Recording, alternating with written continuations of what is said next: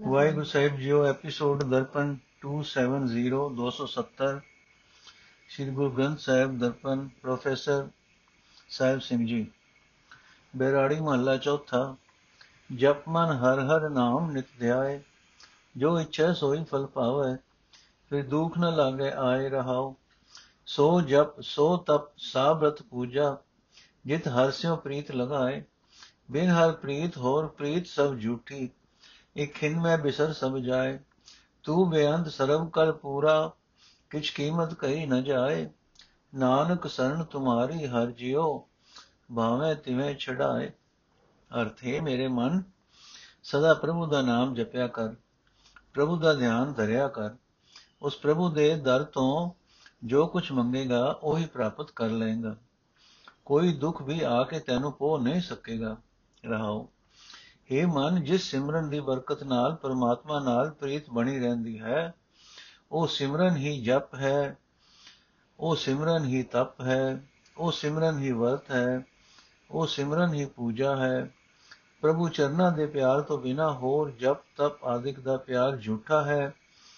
ਇੱਕ ਛਿਨ ਵਿੱਚ ਹੀ ਉਹ ਪਿਆਰ ਭੁੱਲ ਜਾਂਦਾ ਹੈ। ਇਹ ਨਾਨਕ, ਆਖ हे ਪ੍ਰਭੂ ਜੀ, ਤੂੰ ਬੇਅੰਤ ਹੈ, ਤੂੰ ਸਾਰੀਆਂ ਤਾਕਤਾਂ ਨਾਲ ਭਰਪੂਰ ਹੈ। ਤੇਰਾ ਮੁੱਲ ਨਹੀਂ ਪਾਇਆ ਜਾ ਸਕਦਾ। ਮੈਂ ਨਾਨਕ ਤੇਰੀ ਸ਼ਰਨ ਆਇਆ ਹਾਂ। ਜਿਵੇਂ ਤੈਨੂੰ ਚੰਗਾ ਲੱਗੇ, ਮੈਨੂੰ ਆਪਣੇ ਚਰਨਾਂ ਤੋਂ ਬਿਨਾ ਹੋਰ ਹੋਰ ਪ੍ਰੀਤ ਤੋਂ ਬਚਾਈ ਰੱਖ। ਰਾਗ ਬੈਰਾੜੀ ਮਹੱਲਾ ਚੌ ਪੰਜਵਾਂ ਘਰ, ਪਹਿਲਾ ਏਕ ਓੰਕਾਰ, ਸਤਿਗੁਰ ਪ੍ਰਸਾਦ। ਸੰਤ ਜਨਾ ਮਿਲ ਹਰ ਜਸ ਗਾਇਓ, ਕੋਟ ਜਨਮ ਕੇ ਦੁਖ ਗਵਾਇਓ, ਰਹਾਓ। ਜੋ ਚਾਹਤ ਸੋਈ ਮਨ ਪਾਇਓ, ਕਰ ਕਿਰਪਾ ਹਰ ਨਾਮ ਦਿਵਾਇਓ ਸਰਬ ਸੁਖ ਹਰ ਨਾਮ ਵਡਾਈ, ਗੁਰ ਪ੍ਰਸਾਦ ਨਾਨਕ ਮਤ ਪਾਈ।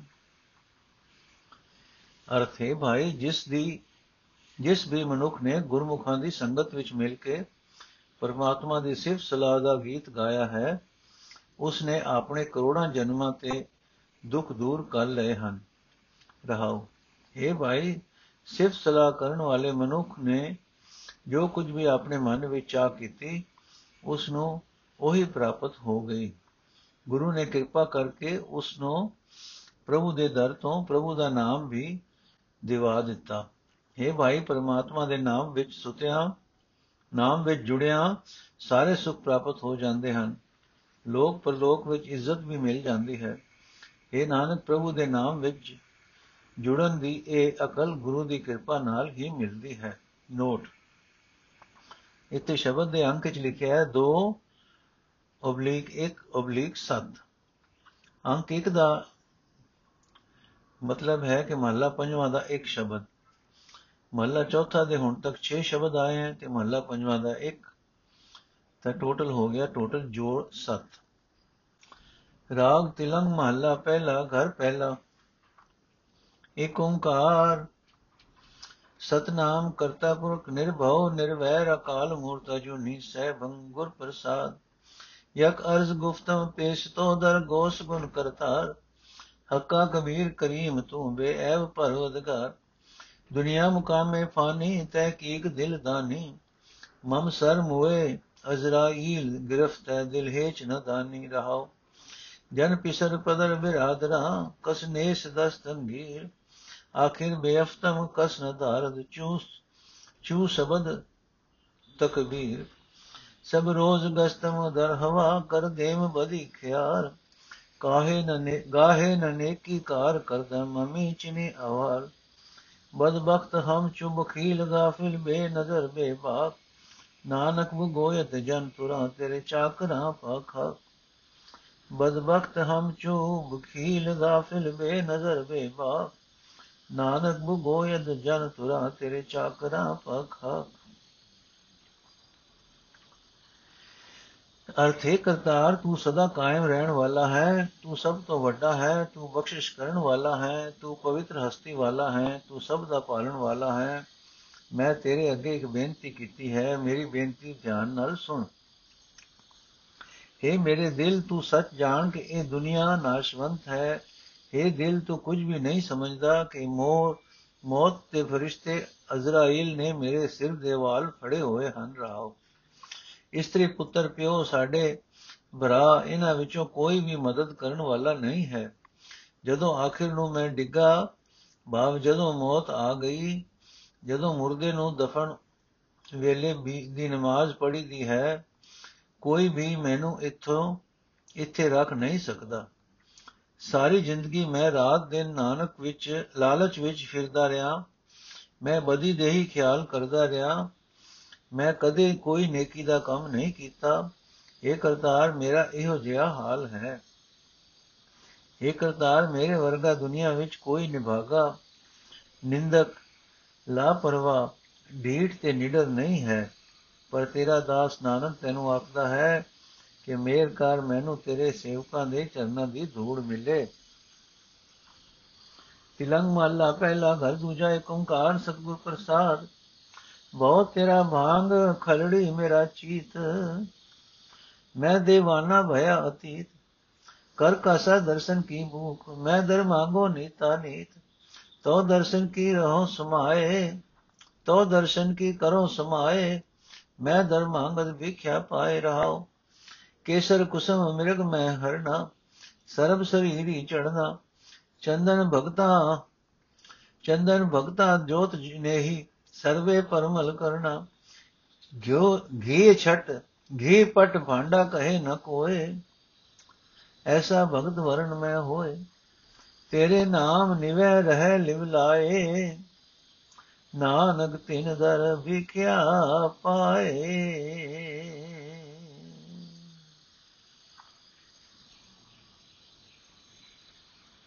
ਅਰਥ ਹੈ ਪ੍ਰਭੂ, ਮੈਂ ਤੇਰੇ ਦਰ ਤੇ ਮੰਗਤਾ ਹਾਂ। ਮੈਂ ਤੇਰੇ ਦੀਦਾਰ ਦੀ ਸਦਾ ਕਰਦਾ ਹਾਂ। ਮੈਨੂੰ ਆਪਣੇ ਦੀਦਾਰ ਦਾ ਦਾ ਖੈਰ ਪਾ ਰਹਾ ਹਾਂ ਤੇਰਾ ਡਰ ਅਦਬ ਮੇਰੇ ਵਾਸਤੇ ਭੰਗ ਹੈ। ਮੇਰਾ ਮਨ ਇਸ ਭੰਗ ਨੂੰ ਸਾਮ ਕੇ ਰੱਖਣ ਲਈ ਗੁੱਥੀ ਹੈ। ਤੇਰੇ ਡਰ ਅਦਬ ਦੀ ਭੰਗ ਨਾਲ ਮੈਂ ਨਸ਼ਈ ਤੇ ਫਿਰ ਫਿਰਕਤ ਫਿਰਕ, ਵਿਰਕਤ ਹੋ ਗਿਆ ਹਾਂ। ਮੇਰੇ ਦੋਵੇਂ ਹੱਥ ਤੇਰੇ ਦਰ ਤੇ ਖੈਰ ਲੈਣ ਵਾਸਤੇ ਪਿਆਲਾ ਹਨ। ਮੇਰੇ ਆਤਮਾ ਨੂੰ ਤੇਰੇ ਦੀਦਾਰ ਦੀ ਭੁੱਖ ਲੱਗੀ ਹੋਈ ਹੈ। ਇਸ ਵਾਸਤੇ ਮੈਂ ਤੇਰੇ ਦਰ ਤੇ ਸਦਾ ਦੀਦਾਰ ਦੀ ਮੰਗ ਹੀ ਮੰਗਦਾ ਹਾਂ। ਕੇਸਰ, ਫੁੱਲ, ਕਸਤੂਰੀ ਤੇ ਸੋਨਾ, ਇਹਨਾਂ ਦੀ ਭੇਟ ਕੋਈ ਨਹੀਂ ਮੰਨਦਾ। ਇਹ ਸਭਨਾ ਦੇ ਸ਼ਰੀਰਾਂ ਦੇ ਵਰਤੇ, ਤੇ ਵਰਤੇ ਜਾਂਦੇ ਹਨ। ਚੰਦਨ ਸਭ ਨੂੰ ਸੁਗੰਧੀ ਦਿੰਦਾ ਹੈ, ਅਜਿਹਾ ਹੀ ਸੁਭਾਅ ਤੇਰੇ ਭਗਤਾਂ ਦਾ ਹੈ। ਰੇਸ਼ਮ ਤੇ ਘਿਓ ਦੇ ਭਾਂਡੇ ਬਾਰੇ ਕਦੇ ਕੋਈ ਮਨੁੱਖ ਪੁੱਛ ਨਹੀਂ ਕਰਦਾ ਕਿ ਇਹਨਾਂ ਨੂੰ ਕਿਸ ਕਿਸ ਦਾ ਹੱਥ ਲੱਗ ਗਿਆ, ਚੁੱਕਾ ਹੈ। हे ਪ੍ਰਭੂ, ਤੇਰਾ ਭਗਤ ਵੀ ਅਜੇ ਆਈ ਹੁੰਦਾ ਹੈ, ਭਾਵੇਂ ਉਹ ਕਿਸੇ ਹੀ ਜਾਤ ਵਿੱਚ ਜੰਮਿਆ ਹੋਵੇ। हे ਨਾਨਕ, ਪ੍ਰਭੂ ਦਰ ਤੇ ਅਰਦਾਸ ਕਰਕੇ ਆਖ हे ਪ੍ਰਭੂ, ਜੇ ਬੰਦੇ ਤੇਰੇ ਨਾਮ ਵਿੱਚ ਲੀਨ ਰਹਿੰਦੇ ਹਨ, ਜੋ ਬੰਦੇ ਤੇਰੇ ਨਾਮ ਵਿੱਚ ਲੀਨ ਰਹਿੰਦੇ ਹਨ ਲਿਵ ਲਾਈ ਰੱਖਦੇ ਹਨ। ਉਹਨਾਂ ਦੇ ਦਰ ਤੇ ਰੱਬ ਨੂੰ, ਉਹਨਾਂ ਦੇ ਦਰ ਤੇ ਰੱਖ ਕੇ ਮੈਨੂੰ ਆਪਣਾ ਦਰਸ਼ਨ ਦਾ ਮੋਹ ਖੈਰ ਪਾ ਤਿਲੰਗ ਮਹਲਾ ਪਹਿਲਾ, ਘਰ ਤੀਜਾ ਇੱਕ ਓੰਕਾਰ ਸਤਿਗੁਰ ਪ੍ਰਸਾਦ।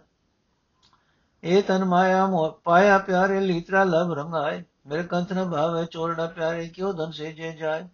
ਹਉ ਕੁਰਬਾਨੇ ਜਾਓ ਮੇਰੋ ਅਨਾ ਹਉ ਕੁਰਬਾਨੇ ਜਾਓ। ਹਉ ਕੁਰਬਾਨੇ ਜਾਓ ਤਿਨਾ ਕੇ ਲੈਣ ਜੋ ਤੇਰਾ ਨਾਮ ਲੈਣ ਜੋ ਤੇਰਾ ਨਾਮ ਤਿਨਾ ਕੇ ਹਉ ਸਤ ਕੁਰਬਾਨੇ ਜਾਓ ਰਾਓ ਕਾਇਆ ਰੰਗਣ ਜੇਤੀਏ ਪਿਆਰੇ ਪਾਈਏ ਨਾਉ ਮਜੀਟ ਰੰਗਣ ਵਾਲਾ ਜੇ ਰੰਗੇ ਸਾਹਿਬ ਐਸਾ ਰੰਗ ਨ ਡੀਟ ਜਿਨਕੇ ਚੋਲੇ ਰਤੜੇ ਪਿਆਰੇ ਕਾਂਤ ਤਿਨਾ ਕੇ ਪਾਸ, ਦੂਰ ਤਿਨਾ ਕੀ ਜੇ ਮਿਲੇ ਜੀ ਕੋ ਨਾਨਕ ਕੀ ਅਰਦਾਸ। ਆਪੇ ਸਾਜੇ, ਆਪੇ ਰੰਗੇ, ਆਪੇ ਨਜ਼ਰ ਕਰੇ, ਨਾਨਕ ਕਾਮਣ ਕੰਤੇ ਭਾਵੇ, ਆਪੇ ਹੀ ਰਾਵੇ। ਅਰਥ ਹੈ, ਮਿਹਰਬਾਨ ਪ੍ਰਭੂ, ਮੈਂ ਕੁਰਬਾਨ ਜਾਂਦਾ ਹਾਂ, ਮੈਂ ਸਦਕੇ ਜਾਂਦਾ ਹਾਂ, ਮੈਂ ਵਰਨੇ ਜਾਂਦਾ ਹਾਂ। ਉਹਨਾਂ ਤੋਂ ਜੋ ਤੇਰਾ ਨਾਮ ਸਿਮਰਦੇ ਹਨ, ਜੋ ਬੰਦੇ ਤੇਰਾ ਨਾਮ ਲੈਂਦੇ ਹਨ, ਮੈਂ ਉਹਨਾਂ ਤੋਂ ਸਦਾ ਕੁਰਬਾਨ ਜਾਂਦਾ ਹਾਂ ਰਹਾ ਜਿਸ ਜੀਵ ਇਸਤਰੀ ਨੇ, ਜਿਸ ਜੀਵ ਇਸਤਰੀ ਦੇ ਇਸ ਸਰੀਰ ਨੂੰ ਮਾਇਆ ਦੇ ਮੋਹ ਦੀ ਪਾ ਲੱਗੀ ਹੋਵੇ, ਤੇ ਫਿਰ ਉਸਨੇ ਇਸ ਨੂੰ ਲਬ ਨਾਲ ਰੰਗਾ ਲਿਆ ਹੋਵੇ, ਉਹ ਜੀਵ ਇਸਤਰੀ ਖਸਮ ਪ੍ਰਭੂ ਦੇ ਚਰਨਾਂ ਵਿੱਚ ਨਹੀਂ ਪਹੁੰਚ ਸਕਦੀ। ਕਿਉਂਕਿ ਜਿਸ ਦਾ ਇਹ ਚੋਲਾ, ਇਹ ਸਰੀਰ, ਇਹ ਜੀਵਨ ਖਸਮ ਪ੍ਰਭੂ ਨੂੰ ਪਸੰਦ ਨਹੀਂ ਆਉਂਦਾ। ਕਿਉਂਕਿ ਜਿੰਦ ਦਾ ਇਹ ਚੋਲਾ, ਇਹ ਸਰੀਰ, ਇਹ ਜੀਵਨ ਖਸਮ ਪ੍ਰਭੂ ਨੂੰ ਪਸੰਦ ਨਹੀਂ ਆਉਂਦਾ। ਪਰ ਹਾਂ, ਜੇ ਇਹ ਸਰੀਰ ਨੀਲਾਰੀ ਦੀ ਮੱਟੀ ਬਣ ਜਾਏ ਤੇ ਹੋ ਹੈ ਸੱਜਣ, ਜੇ ਇਸ ਵਿੱਚ ਮਜੀਠ ਵਰਗੇ ਪੱਕੇ ਰੰਗ ਵਾਲਾ ਪ੍ਰਭੂ ਦਾ ਨਾਮ ਰੰਗ ਪਾਇਆ ਜਾਏ, ਫਿਰ ਮਾਲਕ ਪ੍ਰਭੂ ਆਪ ਲੀਲਾਰੀ ਬਣ ਕੇ ਜੀਵ ਇਸਤਰੀ ਦੇ ਮਨ ਨੂੰ ਰੰਗ ਦਾ ਡੋਬਾ ਦੇਵੇ, ਤਾਂ ਅਜਿਹਾ ਰੰਗ ਚੜਦਾ ਹੈ ਕਿ ਕਦੇ ਪਹਿਲਾਂ ਵੇਖਿਆ ਨਾ ਹੋਵੇ। हे ਪਿਆਰੇ ਸੱਜਣ, ਜਿਨ੍ਹਾਂ ਜੀਵ ਇਸਤਰੀਆਂ ਦੇ ਸਰੀਰ, ਚੋਲੇ ਜੀਵਨ ਨਾਮ ਰੰਗ ਨਾਲ ਰੰਗੇ ਗਏ ਹਨ। ਖਸਮ ਪ੍ਰਭੂ ਸਦਾ ਉਹਨਾਂ ਦੇ ਕੋਲ ਵਸਦਾ ਹੈ। हे ਸੱਜਣ ਨਾਨਕ ਵੱਲੋਂ ਉਹਨਾਂ ਪਾਸ ਬੇਨਤੀ ਕਰ, ਭਲਾ ਕਿਤੇ ਨਾਨਕ ਨੂੰ ਉਹਨਾਂ ਦੇ ਚਰਨਾਂ ਦੀ ਧੂੜ ਮਿਲ ਜਾਏ। हे ਨਾਨਕ, ਜਿਸ ਜੀਵ ਇਸਤਰੀ ਉੱਤੇ ਪ੍ਰਭੂ ਆਪ ਮਿਹਰ ਦੀ ਨਜ਼ਰ ਕਰਦਾ ਹੈ ਉਸ ਨੂੰ ਉਹ ਆਪ ਹੀ ਸੰਵਾਰਦਾ ਹੈ, ਆਪ ਹੀ ਨਾਮ ਦਾ ਰੰਗ ਚੜਦਾ ਹੈ। ਉਹ ਜੀਵ ਇਸਤਰੀ ਖਸਮ ਪ੍ਰਭੂ ਨੂੰ ਪਿਆਰੀ ਲੱਗਦੀ ਹੈ। ਉਸ ਨੂੰ ਪ੍ਰਭੂ ਆਪ ਹੀ ਆਪਣੇ ਚਰਨਾਂ ਵਿੱਚ ਜੋੜਦਾ ਹੈ। ਤਿਲੰਗ ਮਹੱਲਾ ਪਹਿਲਾ, ਯਾਨੜੀਏ ਮਾਨੜਾ ਕਾਇ ਕਰੇ? ਆਪਨ ਨੇ ਹਰ ਹਰ ਰੰਗੋ ਕੀ ਨਾ ਮਾਣੇ? ਸੋ ਨੇੜੇ ਧਨ ਕਮਲੀਏ, ਬਾਹਰ ਕਿਆ ਢੂੰਡੇ ਬਹਿ ਕਿਆ ਦੇ ਸਲਾਈਆਂ ਨੈਣੀ ਭਾਵ ਕ ਕਰ ਸਿਗਾਰੋ? ਤਾਸੋ ਹਾਗਣ ਜਾਣੀਏ ਲਾਗੀ, ਜਾਸੋ ਧਰੇ ਪਿਆਰੋ? ਯਾਨੀ ਬਾਲੀ ਕਿਆ ਕਰੇ? ਜਾਦਨ ਕੰਤ ਨਾ ਭਾਵੇ ਕਰਨ ਭਲਾ ਕਰੇ ਉਹ ਤੇਰੇ ਸਾਧਨ ਮਹਿਲ ਨ ਪਾਵੇ।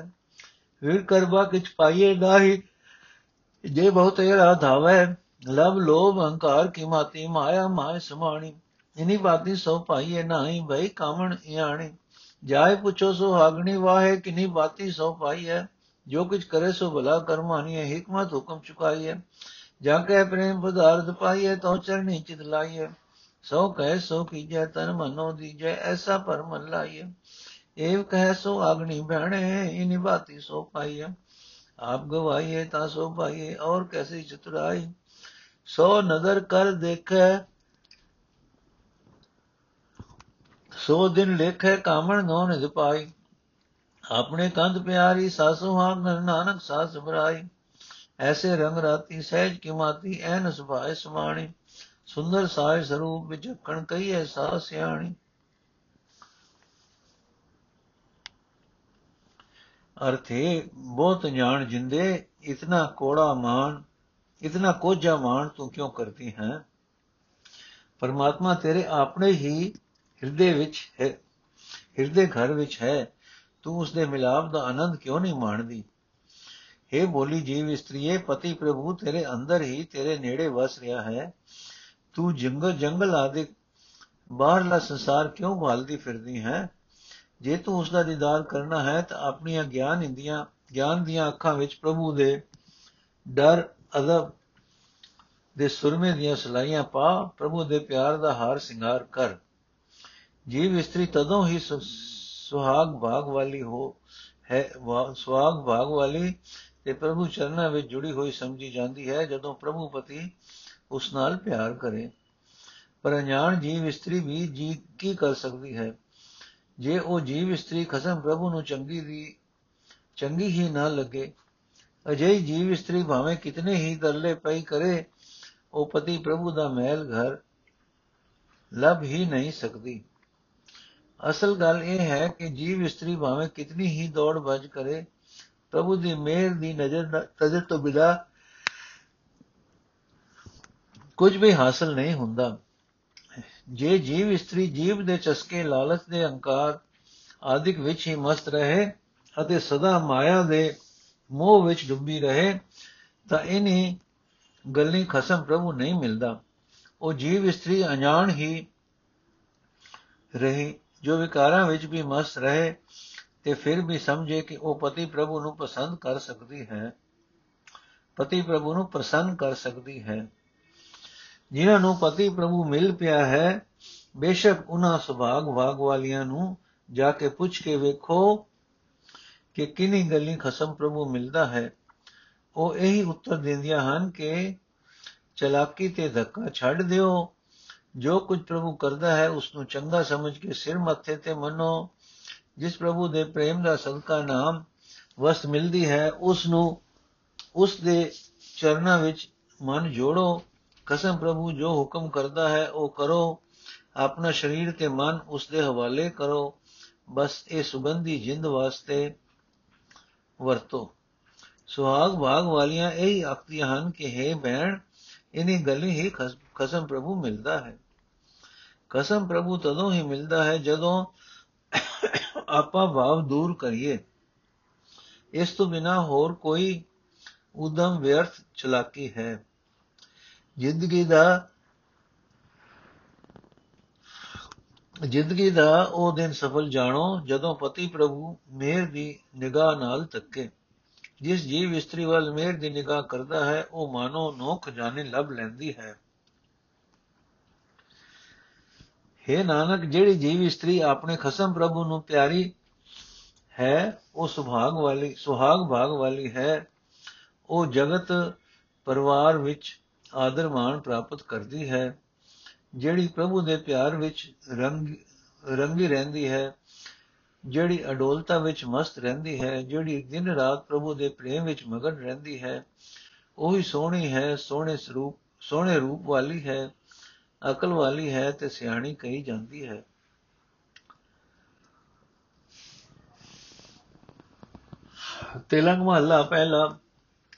جیسی میں آوے قسم کی بانی تیسرا کری گیان ملا لو پاپ کی جنج لے قابلوں تو آیا جو ری منگے دان ملا لو سرم دھرم دو چھپ کھلو ایک موڑ پھرے پر دھان ملا لو کاجیاں بامنا کی گھر تھکی اگت پڑے شیطان ملا لو مسلمانیاں پڑھے کتے با کشٹ میں کہے خدائے ملا لو کشٹ میں کرے خدائے ملا لو جات سناتی ایک کو ਜਾਤ ਸਨਾਤੀ ਹੋਏ, ਹੋਰ ਨਿਵਾਣੀਆਂ ਇਹ ਵੀ ਵੇਖੈ ਲਾਏ ਲਾਲੋ। ਖੂਨ ਕੇ ਸੋਇਲੇ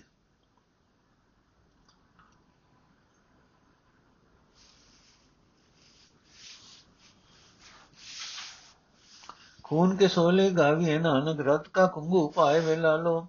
ਸਾਹਿਬ ਕੇ ਗੁਣ ਨਾਨਕ ਗਾਵੇ ਮਾਸਪੁਰੀ ਵਿੱਚ ਆਖ ਮਸੋਲਾ। ਜਿਨੀ ਉਪਾਈ ਰੰਗ ਰਵਾਈ, ਬੈਠਾ ਵੇਖੇ ਕਰ, ਰਖ, ਵਖ ਅਕੇਲਾ। ਸੱਚਾ ਸੋ ਸਾਹਿਬ ਸਚ ਤਵਾਉ ਸਜਦਾ ਨਿਆਉ ਕਰੇ ਇੱਕ ਮਸੇਲਾ। ਕਾਇਆ ਗਪਰ ਟੁਕ ਟੁਕ ਹੋਸੀ, ਹਿੰਦੁਸਤਾਨ ਸੰਭਾਲ ਸੇ ਬੋਲਾ। ਆਵੇ 78 ਜਾਨ 97 ਹੋਰ ਵੀ ਉਠਸੀ ਮਰਦ ਕਾ ਚੇਲਾ। ਸਚ ਕੀ ਬਾਣੀ ਨਾਨਕ ਆਕੇ ਸਚ ਸੁਣਾਏ ਸੀ, ਸਚ ਕੀ ਬੇਲਾ। ਅਰਥ ਹੈ ਭਾਈ ਲਾਲੋ ਮੈਨੂੰ ਜਿਹੋ ਜਿਹੀ ਖਸਮ ਪ੍ਰਭੂ ਵੱਲੋਂ ਪ੍ਰੇਰਣਾ ਆਈ ਹੈ ਉਸੇ ਅਨੁਸਾਰ ਮੈਂ ਤੈਨੂੰ ਉਸ ਦੂਰ ਉਸ ਦੂਰ ਘਟਨਾ ਦੀ ਵਾਕਫੀਅਤ ਦਿੰਦਾ ਹਾਂ ਜੋ ਇਸ ਸ਼ਹਿਰ ਸ਼ਹਿਦਪੁਰ ਵਿੱਚ ਵਾਪਰੀ ਹੈ ਬਾਬਰ ਕਾਬਲ ਤੋਂ ਫੌਜ ਜੋ ਮਾਨੋ ਪਾਪ ਜ਼ੁਲਮ ਦੀ ਜੰਜ ਹੈ ਇਕੱਠੀ ਕਰਕੇ ਆ ਚੜਿਆ ਹੈ ਅਤੇ ਜ਼ੋਰ ਧੱਕੇ ਨਾਲ ਹਿੰਦ ਦੀ ਹਕੂਮਤ ਰੂਪ ਕੰਨਿਆ ਕੰਨਿਆਦਾਨ ਮੰਗ ਰਿਹਾ ਹੈ। ਸੈਦਪੁਰ ਵਿੱਚੋਂ ਹਯਾ ਤੇ ਸ਼ਰਮ, ਧਰਮ ਦੋਵੇਂ ਲੋਪ ਹੋ ਚੁੱਕੇ ਹਨ। ਝੂਠ ਹੀ ਝੂਠ ਚੌਧਰੀ ਬਣਿਆ ਫਿਰਦਾ ਹੈ। ਬਾਬਰ ਦੇ ਸਿਪਾਹੀਆਂ ਵੱਲੋਂ ਸ਼ਹਿਦਪੁਰ ਦੀਆਂ ਇਸਤਰੀਆਂ ਉੱਤੇ ਇਤਨੇ ਅਤਿਆਚਾਰ ਹੋ ਰਹੇ ਹਨ ਕਿ ਮਾਨੋ, ਸ਼ੈਤਾਨ ਇਸ ਸ਼ਹਿਰ ਵਿੱਚ ਵਿਆਹ ਪੜਾ ਰਿਹਾ ਹੈ ਕਿ ਕਾਜ਼ੀਆਂ ਅਤੇ ਬ੍ਰਾਹਮਣਾਂ ਦੀ ਸਾਊਆਂ ਵਾਲੀ ਮਰਿਆਦਾ ਮੁੱਕ ਚੁੱਕੀ ਹੈ। ਮੁਸਲਮਾਨ ਔਰਤਾਂ ਵੀ ਇਸ ਜ਼ੁਲਮ ਦਾ ਸ਼ਿਕਾਰ ਹੋ ਰਹੀਆਂ ਹਨ ਤੇ ਇਹ ਵਿਪਤਾ ਵਿੱਚ ਆਪਣੀ ਧਰਮ ਪੁਸਤਕ ਕੁਰਾਨ ਦੀਆਂ ਆਇਤਾਂ ਪੜ੍ਹ ਰਹੀਆਂ ਹਨ ਤੇ ਖੁਦਾ ਅੱਗੇ ਪ੍ਰਕਾਰ ਕਰ ਰਹੀਆਂ ਹਨ। ਉੱਚੀਆਂ ਜਾਤਾਂ ਦੀਆਂ, ਨੀਵੀਆਂ ਜਾਤਾਂ ਦੀਆਂ ਅਤੇ ਹੋਰ ਵੀ ਸਭ ਹਿੰਦੂ ਇਸਤਰੀਆਂ ਇਹਨਾਂ ਸਾਰੀਆਂ ਉੱਤੇ ਇਹੀ ਅਤਿਆਚਾਰ ਹੋ ਰਹੇ ਹਨ। हे ਨਾਨਕ, ਇਸ ਖੂਨੀ ਵਿਆਹ ਵਿੱਚ ਸ਼ਹਿਦਪੁਰ ਨਗਰ ਦੇ ਅੰਦਰ ਹਰ ਪਾਸੇ ਵਿਰਲਾਪ ਹੋ ਰਹੇ ਹਨ। ਤੇ ਲਹੂ ਦਾ ਕੇਸਰ ਛਿੜਕਿਆ ਜਾ ਰਿਹਾ ਹੈ। ਸ਼ਹਿਦਪੁਰ ਦੇ ਕਤਲਾਮ ਵਿੱਚ ਸ਼ਹਿਦਪੁਰ ਦੇ ਕਤਲਾਮ ਦੀ ਇਹ ਦੂਰ ਘਟਨਾ ਬੜੀ ਭਿਆਨਕ ਹੈ, ਪਰ ਇਹ ਵੀ ਠੀਕ ਹੈ ਕਿ ਇਹ ਜਗਤ ਵਿੱਚ ਸਭ ਕੁਝ ਮਾਲਕ ਪ੍ਰਭੂ ਦੀ ਰਜ਼ਾ ਵਿੱਚ ਹੋ ਰਿਹਾ ਹੈ। ਇਸ ਵਾਸਤੇ ਲੋਕਾਂ ਲੋਥਾਂ ਭਰੇ ਇਸ ਸ਼ਹਿਰ ਵਿੱਚ ਬੈਠ ਕੇ ਵੀ ਨਾਨਕ ਉਸ ਮਾਲਕ ਪ੍ਰਭੂ ਦੇ ਗੁਣ ਹੀ ਗਾਉਂਦਾ ਹੈ।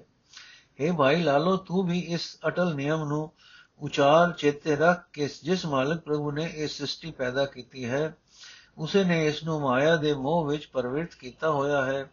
ਉਹ ਆਪ ਹੀ ਨਿਰਲੇਪ ਰਹਿ ਕੇ ਉਹਨਾਂ ਦੂਰ ਘਟਨਾਵਾਂ ਨੂੰ ਵੇਖ ਰਿਹਾ ਹੈ, ਜੋ ਮਾਇਆ ਦੇ ਮੋਹ ਦੇ ਕਾਰਨ ਵਾਪਰਦੀਆਂ ਹਨ। ਉਹ ਮਾਲਕ ਪ੍ਰਭੂ ਅਟਲ ਨਿਯਮਾਂ ਵਾਲਾ ਹੈ, ਉਸ ਦਾ ਨਿਆਂ ਹੁਣ ਤੱਕ ਅਟਲ ਹੈ। ਉਹ ਅਗਾ ਨੂੰ ਵੀ ਅਟਲ ਨਿਯਮ ਵਰਤਾਏਗਾ, ਉਹੀ ਨਿਆਂ ਕਰੇਗਾ ਜੋ ਅਟਲ ਹੈ। ਉਸ ਅਟਲ ਨਿਯਮ ਅਨੁਸਾਰ ਹੀ ਇਸ ਵੇਲੇ ਸੈਦਪੁਰ ਘਰ ਵਿੱਚ ਘਰ ਸ਼ੈਦਪੁਰ ਵਿੱਚ ਘਰ ਪਾਸੇ, ਹਰ ਪਾਸੇ ਮਨੁੱਖਾ ਸਰੀਰ ਰੂਪ ਕਪੜਾ ਟੋਟੇ ਟੋਟੇ ਹੋ ਰਿਹਾ ਹੈ। ਇਹ ਇੱਕ ਐਸੀ ਭਿਆਨਕ ਘਟਨਾ ਹੋਈ ਹੈ ਜਿਸ ਨੂੰ ਹਿੰਦੁਸਤਾਨ ਭੁਲਾ ਨਹੀਂ ਸਕੇਗਾ। ਪਰ ਹੈ ਭਾਈ ਲਾਲੋ, ਜਦ ਤੱਕ ਮਨੁੱਖ ਮਾਇਆ ਦੇ ਮੋਹ ਵਿੱਚ ਪਰਵਿਰਤ ਹਨ ਅਜੇ ਗੱਲੂ ਘਾਰੇ ਵਾਪਰਦੇ ਹੀ ਰਹਿੰਦੇ ਹਨ, ਰਹਿਣੇ ਹਨ। ਮੁਗਲ ਫੌਜ ਸਮਰ ਸਮਤ 78 ਵਿੱਚ ਆਏ ਹਨ। ਇਹ ਸਮਤ 97 ਵਿੱਚ ਚਲੇ ਜਾਣਗੇ। ਕੋਈ ਹੋਰ ਸੁਰਮਾ ਵੀ ਉੱਠ ਖੜਾ ਹੋਵੇਗਾ। ਜੀਵ ਮਾਇਆ ਦੇ ਰੰਗ ਵਿੱਚ ਮਸਤ ਹੋ ਕੇ ਉਹ ਉਮਰ ਅਜਾਚੀ।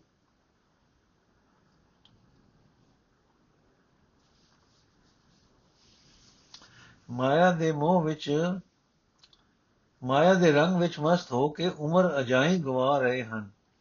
ਨਾਨਕ ਤਾਂ ਇਸ ਵੇਲੇ ਵੀ ਸਦਾ ਕਾਇਮ ਰਹਿਣ ਵਾਲੇ ਪ੍ਰਭੂ ਦੀ ਸਿਫਤ ਸਲਾਹ ਕਰਦਾ ਹੈ। ਸਾਰੀ ਉਮਰ ਹੀ ਇਹ ਸਿਫਤ ਸਲਾਹ ਕਰਦਾ ਰਹੇਗਾ, ਕਿਉਂਕਿ ਇਹ ਮਨੁੱਖਾ ਜਨਮ ਦਾ ਸਮਾਂ ਸਿਫਤ ਸਲਾਹ ਵਾਸਤੇ ਹੀ ਮਿਲਿਆ ਹੈ। ਤਿਲੰਗ ਮਹੱਲਾ ਚੌਥਾ ਘਰ, ਦੂਜਾ ਏਕ ਓੰਕਾਰ ਸਤਿਗੁਰ ਪ੍ਰਸਾਦ। ਸਭ ਆਏ, ਹੁਕਮ ਖਸਮਾਓ, ਹੁਕਮ ਸਭ ਵਰਤਨੀ। ਸਚ ਸਾਹਿਬ, ਸਾਚਾ ਖੇਲ, ਸਭ ਹਰ ਧਨੀ। ਸਲਾਹਿਓ ਸਚ, ਸਭ ਉਪਰ ਹਰ ਧਨੀ। ਜਿਸ ਨਾਹੀ ਕੋਈ ਸ਼ਰੀਰ, ਸ਼ਰੀਕ, ਕਿਸ ਲੇਖੇ ਹੋ ਗਨੀ ਰਹਾਓ ਪੌਣ ਪਾਣੀ, ਧਰਤੀ, ਆਕਾਸ਼, ਘਰ ਮੰਦਰ ਹਰ ਬਨੀ। ਵਿਜ ਵਰਤੈ ਨਾਨਕ ਰੂ ਆਪ ਰੂਪ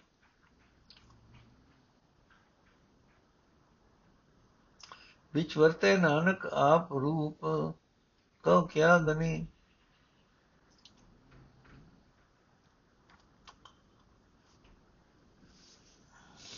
ਅਰਥੇ ਭਾਈ ਜਦ ਥਿਰ ਹਰੀ ਦੀ ਸਿਫਤ ਸਲਾਹ ਕਰਿਆ ਕਰੋ। हे ਭਾਈ, ਸਦਾ ਥਿਰ ਹਰੀ ਦੀ ਸਿਫਤ ਸਲਾਹ ਕਰਿਆ ਕਰੋ। ਉਹ ਹਰੀ ਸਭ ਦੇ ਉੱਪਰ ਹੈ ਤੇ ਮਾਲਕ ਹੈ। ਜਿਸ ਹਰੀ ਦੇ ਬਰਾਬਰ ਦਾ ਹੋਰ ਕੋਈ ਨਹੀਂ ਹੈ, ਮੈਂ ਕਿਸ ਗਿਣਤੀ ਵਿੱਚ ਹਾਂ? ਕਿ ਉਸ ਦੇ ਗੁਣ ਬਿਆਨ ਕਰ ਸਕਾਂ ਰਹਾ हे ਭਾਈ, ਸਾਰੇ ਜੀਵ ਹੁਕਮ ਅਨੁਸਾਰ ਖਸਮ ਪ੍ਰਭੂ ਤੋਂ ਹੀ ਜਗਤ ਵਿੱਚ ਆਏ ਹਨ। ਸਾਰੀ ਲੁਕਾਈ ਉਸ ਦੇ ਹੁਕਮ ਵਿੱਚ ਹੀ ਕੰਮ ਕਰ ਰਹੀ ਹੈ। ਉਹ ਮਾਲਕ ਸਦਾ ਕਾਇਮ ਰਹਿਣ ਵਾਲਾ ਹੈ। ਉਸ ਦਾ ਰਚਿਆ ਜਗਤ ਤਮਾਸ਼ਾ ਅਟਲ ਕਿਸਮ ਨਿਯਮਾਂ ਵਾਲਾ ਹੈ। ਹਰ ਥਾਂ ਉਹ ਮਾਲ, ਉਹ ਖਾਲਕ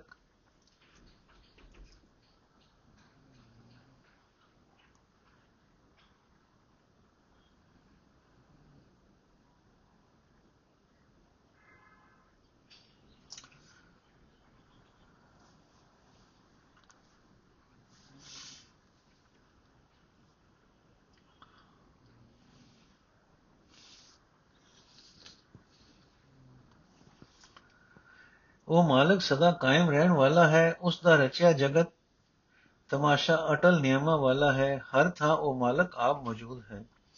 हे ਭਾਈ, ਹਵਾ, ਪਾਣੀ, ਧਰਤੀ, ਆਕਾਸ਼ ਵਿੱਚ ਸਾਰੇ ਪਰਮਾਤਮਾ ਦੇ ਰਹਿਣ ਵਾਲੇ, ਰਹਿਣ ਵਾਸਤੇ ਘਰ ਮੰਦਰ ਬਣੇ ਹੋਏ ਹਨ। हे ਨਾਨਕ, ਇਹਨਾਂ ਸਭਨਾਂ ਵਿੱਚ ਪਰਮਾਤਮਾ ਆਪ ਵਸ ਰਿਹਾ ਹੈ। ਦੱਸੋ ਇਹਨਾਂ ਵਿੱਚੋਂ ਕਿਸ ਨੂੰ ਮੈਂ ਅਸਤ ਆਖਾਂ?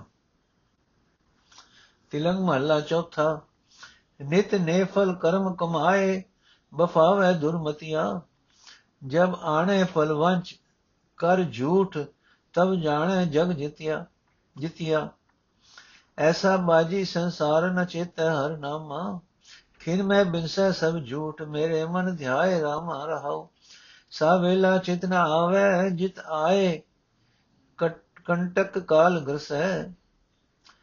ਤਿਸ ਨਾਨਕ ਲੈ ਛਡਾਏ, ਜਿਸ ਕਿਰਪਾ ਕਰ ਹਿਰਦੈ ਵਸੈ। ਅਰਥੇ, ਮੇਰੇ ਮਨ ਜਗਤ ਇਹੋ ਜਿਹਾ ਹੈ ਕਿ ਜਿਵੇਂ ਇੱਕ ਖੇਡ ਹੁੰਦੀ ਹੈ। ਇਹ ਸਾਰਾ ਨਾਸ਼ਵੰਤ ਹੈ, ਇੱਕ ਛਿਨ ਵਿੱਚ ਨਾਸ ਹੋ ਜਾਂਦਾ ਹੈ, ਪਰ ਖੋਟੀ ਮਤ ਵਾਲਾ ਮਨੁੱਖ ਫਿਰ ਵੀ ਪਰਮਾਤਮਾ ਦਾ ਨਾਮ ਨਹੀਂ ਸਿਮਰਦਾ। हे ਮੇਰੇ ਮਨ, ਤੂੰ ਤਾਂ ਪਰਮਾਤਮਾ ਦਾ ਧਿਆਨ ਕਰਦਾ ਰਹੋ। ਇਹ ਮੇਰੇ ਮਨ ਖੋਟੀ ਬੁੱਧੀ ਵਾਲਾ ਮਨੁੱਖ ਸਦਾ ਉਹ ਕੰਮ ਕਰਦਾ ਰਹਿੰਦਾ ਹੈ, ਜਿਨ੍ਹਾਂ ਤੋਂ ਕੋਈ ਲਾਭ ਨਹੀਂ ਹੁੰਦਾ। ਫਿਰ ਵੀ ਅਜੇ ਵਿਅਰਥ ਕੰਮ ਕਰਕੇ ਲਾਫਾ ਮਾਰਦਾ ਰਹਿੰਦਾ ਹੈ। ਜਦੋਂ ਕੋਈ ਠੱਗੀ ਕਰਕੇ, ਕੋਈ ਝੂਠ ਬੋਲ ਕੇ, ਕੁਝ ਧਨ ਮਾਲ ਲੈ ਆਉਂਦਾ ਹੈ ਤਾਂ ਉਹ ਸਮਝਦਾ ਹੈ ਕਿ ਮੈਂ ਦੁਨੀਆ ਨੂੰ ਜਿੱਤ ਲਿਆ ਹੈ। ਇਹ ਮੇਰੇ ਮਨ, ਕੋਈ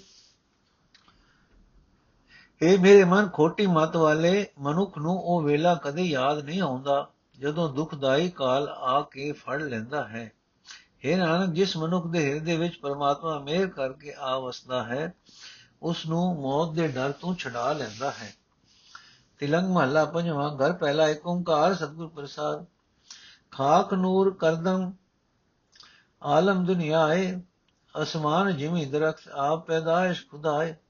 ਬੰਦੇ ਚਸ਼ਮ ਨੀਦੰਗ ਫਨ ਫਨਾਏ ਦੁਨੀਆ ਮੁਰਦਾਰ ਖੁਰਦ ਨੇ ਗਾਫਲ ਹਵਾਏ ਰਹਾਓ ਹੈ ਗੈਵਾਨ ਹੈਵਾਨ ਹਰਾਮ ਕੁਸਤ ਨੇ ਮੁਰਦਾਰ ਬਖੁਰਾਏ ਦਿਲ ਕਬਜ਼ ਕਬਜ਼ਾ ਕਾਦਰੋ ਦੋਜ਼ਖ ਸਜਾਏ ਵਲੀ ਨੇ ਆਮਦ ਬਿਰਾਦਰਾ ਦਰਬਾਰ ਮਿਲਕ ਖਨਾਏ ਜਬ ਅਜਰਾਇਲ ਬਸਤ ਨੇ ਤਬ ਚੇਕਾਰੇ ਵਿਦਾਏ ਹਵਾਲ ਮਾਲੂਮ ਕਰਦੰ ਪਾਪ ਅਲਾ ਬੁਗੋ ਨਾਨਕ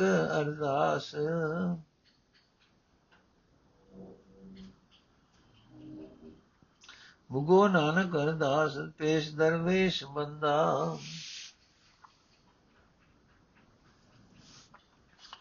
ਅਰਥੇ ਮਨੁੱਖ, ਜੋ ਕੁਝ ਤੂੰ ਅੱਖੀ ਵੇਖਦਾ ਹੈ, ਨਾਸ਼ਵੰਤ ਹੈ। ਪਰ ਦੁਨੀਆ ਮਾਇਆ ਦੇ ਲਾਲਚ ਵਿੱਚ ਪਰਮਾਤਮਾ ਵੱਲੋਂ ਭੁੱਲੀ ਹੋਈ ਹੈ ਤੇ ਹਰਾਮ ਖਾਂਦੀ ਰਹਿੰਦੀ ਹੈ। ਪਰਾਇਆ ਹੱਕ ਖੋਂਦੀ ਰਹਿੰਦੀ ਹੈ, ਰਹਾਓ।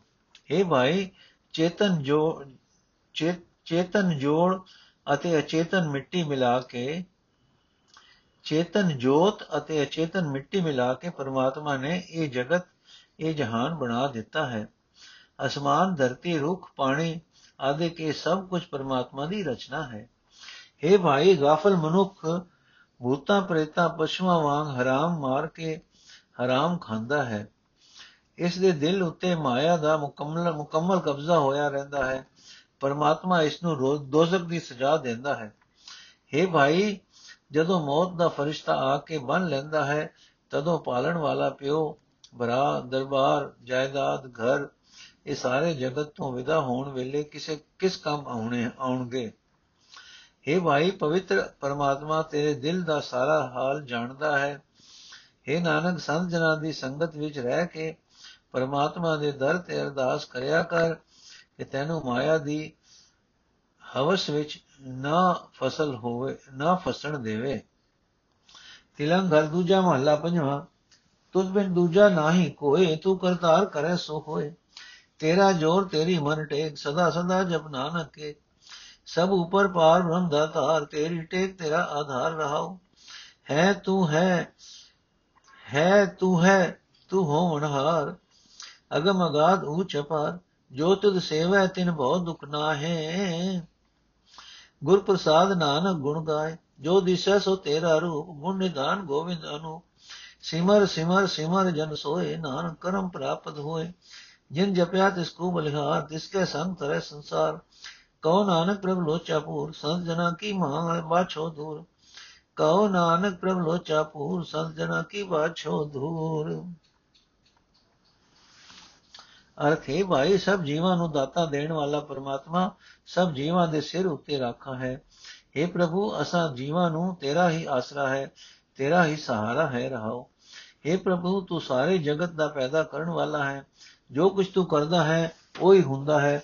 ਤੇਥੋਂ ਬਿਨਾ ਹੋਰ ਕੋਈ ਦੂਜਾ ਕੁਝ ਕਰ ਸਕਣ ਵਾਲਾ ਨਹੀਂ ਹੈ।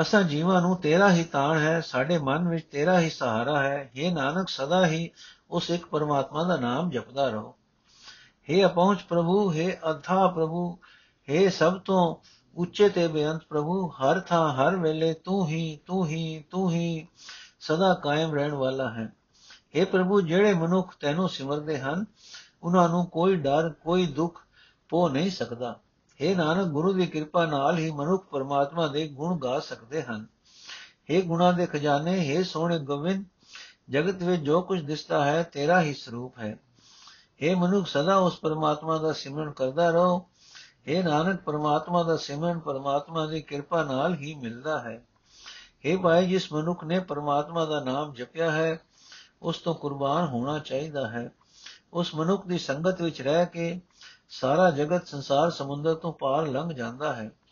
हे ਨਾਨਕ ਆਖੇ ਪ੍ਰਭੂ, ਮੇਰੀ ਤਾਂਗ ਪੂਰੀ ਕਰ, ਮੈਂ ਤੇਰੇ ਦਰ ਤੋਂ ਤੇਰੇ ਸੰਤ ਜਨਾਂ ਦੇ ਚਰਨਾਂ ਦੀ ਧੂੜ ਮੰਗਦਾ ਹਾਂ। ਤਿਲੰਗ ਮਹੱਲਾ ਪੰਜਵਾਂ, ਘਰ ਤੀਜਾ ਮਿਹਰਵਾਨ ਸਾਹਿਬ ਮਿਹਰਵਾਨ ਸਾਹਿਬ ਮੇਰਾ ਮਿਹਰਵਾਨ ਜੀ ਸਗਲ ਕੋ ਦੇ ਦਾਨ ਰਹਾਓ। ਤੂੰ ਕਾਹੇ ਡੋਲੇ ਪ੍ਰਾਣੀਆਂ ਤੁਧ ਰਾਖੇਗਾ ਸਿਰਜਨਹਾਰ ਜਿਨੀ ਪੈਦਾਇਸ਼ ਤੂੰ ਕੀਆ, ਸੋਈ ਦੇ ਆਧਾਰ। ਜਿਨੀ ਉਪਾਈ ਮੇਦਨੀ ਸੋਈ ਕਰਦਾ ਸਾਰ। ਘਟ ਘਟ ਮਾਲਕ ਦਿਲਾਂ ਕਾ ਸੱਚਾ ਪਰਵਦਗਾਰ ਕੁਦਰਤ ਕੀਮ ਨ ਜਾਣੀਏ, ਵੱਡਾ ਵੇ ਪਰਵਾਹ। ਕਰ ਬੰਦੇ ਤੂੰ ਬੰਦਗੀ, ਜਿਚਰ ਘਟ ਮੈਂ ਸਾਹ। ਤੂੰ ਸਮਰਥ ਅਗਤ ਅਗੋਚਰ। ਤੂੰ ਸਮਰਥ ਅਕਤ ਅਗੋਚਰ, ਜਿਉ ਪਿੰਡ ਤੇਰੀ ਰਾਸ। ਰਹਿਮ ਤੇਰੀ ਸੁਖ ਪਾਇਆ, ਸਦਾ ਨਾਨਕ ਕੀ ਅਰਦਾਸ ਤੂੰ ਸਮਰਥ ਅਕਤ ਅਗੋਚਰ, ਜਿਉ ਪਿੰਡ ਤੇਰੀ ਰਾਸ। ਰਹਿਮ ਤੇਰੀ ਸੁਖ ਪਾਇਆ, ਸਦਾ ਨਾਨਕ ਕੀ ਅਰਦਾਸ ਅਰਥ ਹੈ ਭਾਈ, ਮੇਰਾ ਮਾਲਕ ਪ੍ਰਭੂ ਸਦਾ ਦਇਆ ਕਰਨ ਵਾਲਾ ਹੈ, ਸਦਾ ਦਇਆ ਕਰਨ ਵਾਲਾ ਹੈ, ਸਦਾ ਦਇਆ ਕਰਨ ਵਾਲਾ ਹੈ। ਉਹ ਸਾਰੇ ਜੀਵਾਂ ਨੂੰ ਸਭ ਪਦਾਰਥਾਂ ਦਾ ਦਾਨ ਦਿੰਦਾ ਹੈ ਰਹਾ। हे ਭਾਈ, ਤੂੰ ਕਿਉਂ ਘਬਰਾਉਂਦਾ ਹੈ? ਪੈਦਾ ਕਰਨ ਵਾਲਾ ਪ੍ਰਭੂ ਤੇਰੀ ਜ਼ਰੂਰ ਰੱਖਿਆ ਕਰੇਗਾ। ਜਿਸ ਪ੍ਰਭੂ ਨੂੰ ਤੈਨੂੰ, ਨੇ ਤੈਨੂੰ ਪੈਦਾ ਕੀਤਾ ਹੈ, ਉਹ ਹੀ ਸਾਰੀ ਸ੍ਰਿਸ਼ਟੀ ਨੂੰ ਆਸਰਾ ਵੀ ਦਿੰਦਾ ਹੈ। ਰਹਾਓ हे ਭਾਈ, ਤੂੰ ਕਿਉਂ ਘਬਰਾਉਂਦਾ ਹੈ? ਪੈਦਾ ਕਰਨ ਵਾਲਾ ਪ੍ਰਭੂ ਤੇਰੀ ਜ਼ਰੂਰ ਰੱਖਿਆ ਕਰੇਗਾ। ਜਿਸ ਪ੍ਰਭੂ ਨੂੰ ਨੇ ਤੈਨੂੰ ਪੈਦਾ ਕੀਤਾ ਹੈ, ਉਹ ਸਾਰੀ ਸ੍ਰਿਸ਼ਟੀ ਨੂੰ ਆਸਰਾ ਵੀ ਦਿੰਦਾ ਹੈ। हे ਭਾਈ, ਜਿਸ ਪਰਮਾਤਮਾ ਨੇ ਸ੍ਰਿਸ਼ਟੀ ਪੈਦਾ ਕੀਤੀ ਹੈ, ਉਹ ਹੀ ਇਸ ਦੀ ਸੰਭਾਲ ਕਰਦਾ ਹੈ। ਹਰ ਇੱਕ ਸਰੀਰ ਵਿੱਚ ਵਸਣ ਵਾਲਾ ਪ੍ਰਭੂ ਸਾਰੇ ਜੀਵਾਂ ਦੇ ਦਿਲਾਂ ਦਾ ਮਾਲਕ ਹੈ। ਉਹ ਸਦਾ ਕਾਇਮ ਰਹਿਣ ਵਾਲਾ ਹੈ ਅਤੇ ਸਭ ਦੀ ਪਾਲਣਾ ਕਰਨ ਵਾਲਾ ਹੈ। हे ਭਾਈ, ਉਸ ਮਾਲਕ ਦੀ ਕੁਦਰਤ ਦਾ ਮੁੱਲ ਨਹੀਂ ਸਮਝਿਆ ਜਾ ਸਕਦਾ। ਉਹ ਸਭ ਤੋਂ ਵੱਡਾ ਹੈ ਉਸ ਨੂੰ ਕਿਸੇ ਦੀ ਮੁਤਾਜੀ ਨਹੀਂ। ਇਹ ਬੰਦੇ ਜਿੰਨਾ ਚਿਰ ਤੇਰੇ ਸਰੀਰ ਵਿੱਚ ਸਵਾਸ ਚੱਲਦਾ ਹੈ, ਉਤਨਾ ਚਿਰ ਉਸ ਮਾਲਕ ਦੀ ਬੰਦਗੀ ਕਰਦਾ ਰਹੋ। हे ਪ੍ਰਭੂ, ਤੂੰ ਸਭਨਾ ਤਾਕਤਾਂ ਦਾ ਮਾਲਕ ਹੈ। ਤੇਰੇ ਸਰੂਪ ਦਾ ਬਿਆਨ ਨਹੀਂ ਕੀਤਾ ਜਾ ਸਕਦਾ। ਗਿਆਨ ਇੰਦਰੀਆਂ ਦੀ ਰਾਹੀਂ ਤੇਰੇ ਤੱਕ ਪਹੁੰਚ ਨਹੀਂ ਹੋ ਸਕਦੀ। ਅਸਾਂ ਜੀਵਾਂ ਦਾ ਇਹ ਸਰੀਰ ਤੇ ਜਿੰਦ ਤੇਰੀ ਹੀ ਦਿੱਤੀ ਹੋਈ ਪੂੰਜੀ ਹੈ। ਜਿਸ ਮਨੁੱਖ ਉਤੇ ਤੇਰੀ ਮਿਹਰ ਹੋਵੇ ਉਸ ਨੂੰ ਤੇਰੇ ਦਰ ਤੋਂ ਬੰਦਗੀ ਦਾ ਸੁਖ ਮਿਲਦਾ ਹੈ। ਨਾਨਕ ਦੀ ਵੀ ਸਦਾ ਤੇਰੇ ਦਰ ਤੇ ਇਹੀ ਅਰਦਾਸ ਹੈ ਕਿ ਤੇਰੀ ਬੰਦਗੀ ਦਾ ਸੁਖ ਮਿਲੇ। ਵਾਹਿਗੁਰੂ ਜੀ ਕਾ ਖਾਲਸਾ, ਵਾਹਿਗੁਰੂ ਜੀ ਕੀ ਫਤਿਹ। ਅੱਜ ਦਾ ਐਪੀਸੋਡ ਇੱਥੇ ਸਮਾਪਤ ਹੈ ਜੀ।